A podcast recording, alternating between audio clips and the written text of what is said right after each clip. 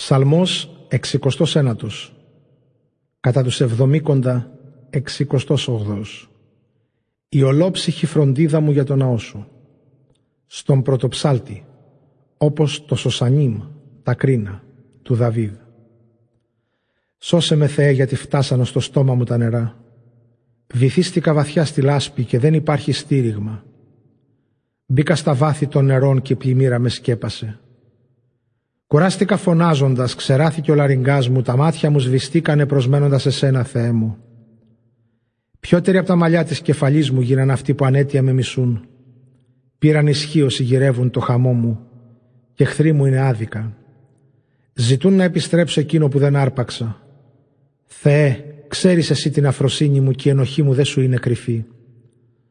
Α μην γίνω αφορμή ντροπή να νιώσουν όσοι σε σένα ελπίζουνε, κύριε του σύμπαντος, Θεέ, κι ας μην γίνω αφορμή να απογοητευτούν αυτοί που σε γυρεύουνε Θεέ του Ισραήλ.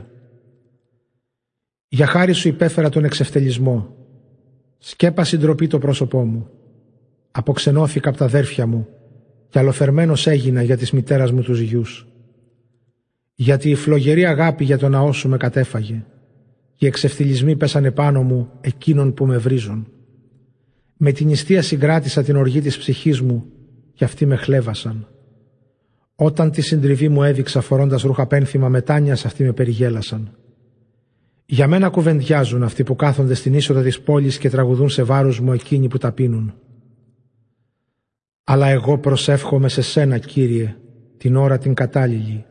Θεέ, με την πολλή ευσπλαχνία σου απάντησέ μου, με την αλήθεια σου δώσε τη σωτηρία μου.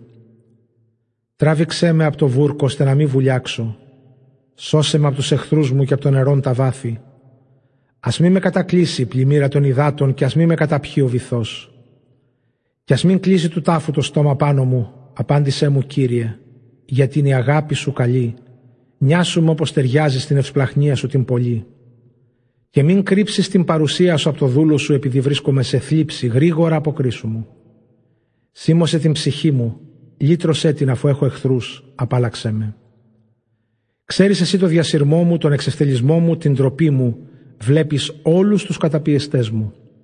Σύντριψε την καρδιά μου ο χλεβασμός και είναι απελπισμένη. Έλπισα ότι θα βρω κάποιον να με συμμεριστεί αλαμάτεα. Και παρηγορητές, αλλά δεν βρήκα. Και μου έδωσαν χολή στο φαγητό μου και όταν διψούσα με ποτίζαν ξύδι. Παγίδας γίνουν τα τραπέζια τους μπροστά τους και δόκανο για τους συνδετημόνες τους τα φαγητά από τις ειρηνικές θυσίες τους. Τα μάτια τους ασκοτεινιάσουν να μην βλέπουν και δίπλωσε τη μέση τους για πάντα. Άδειασε την οργή σου πάνω τους και ο άγριος θυμός σου ας τους βρει.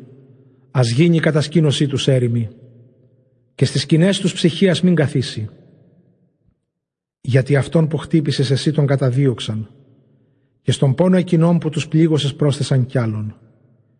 Λογάριασε όλα τους τα αμαρτήματα και ας μην έχουν σε σένα πέραση για δίκη. Από το βιβλίο των ζώντων να σβηστούν και με τους δίκαιους ας μην καταγραφούν. Αλλά εγώ είμαι αδύνατος και πονεμένος, η σωτηρία σου Θεάς με προστατέψει.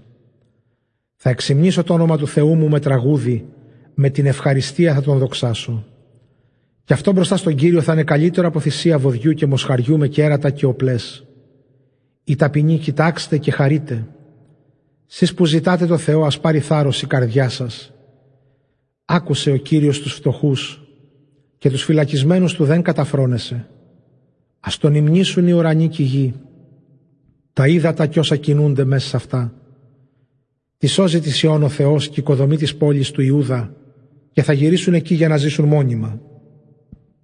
Οι απόγονοι των δούλων του θα την κληρονομήσουν. Σε αυτήν θα κατοικούν εκείνοι που το όνομά του αγαπούν.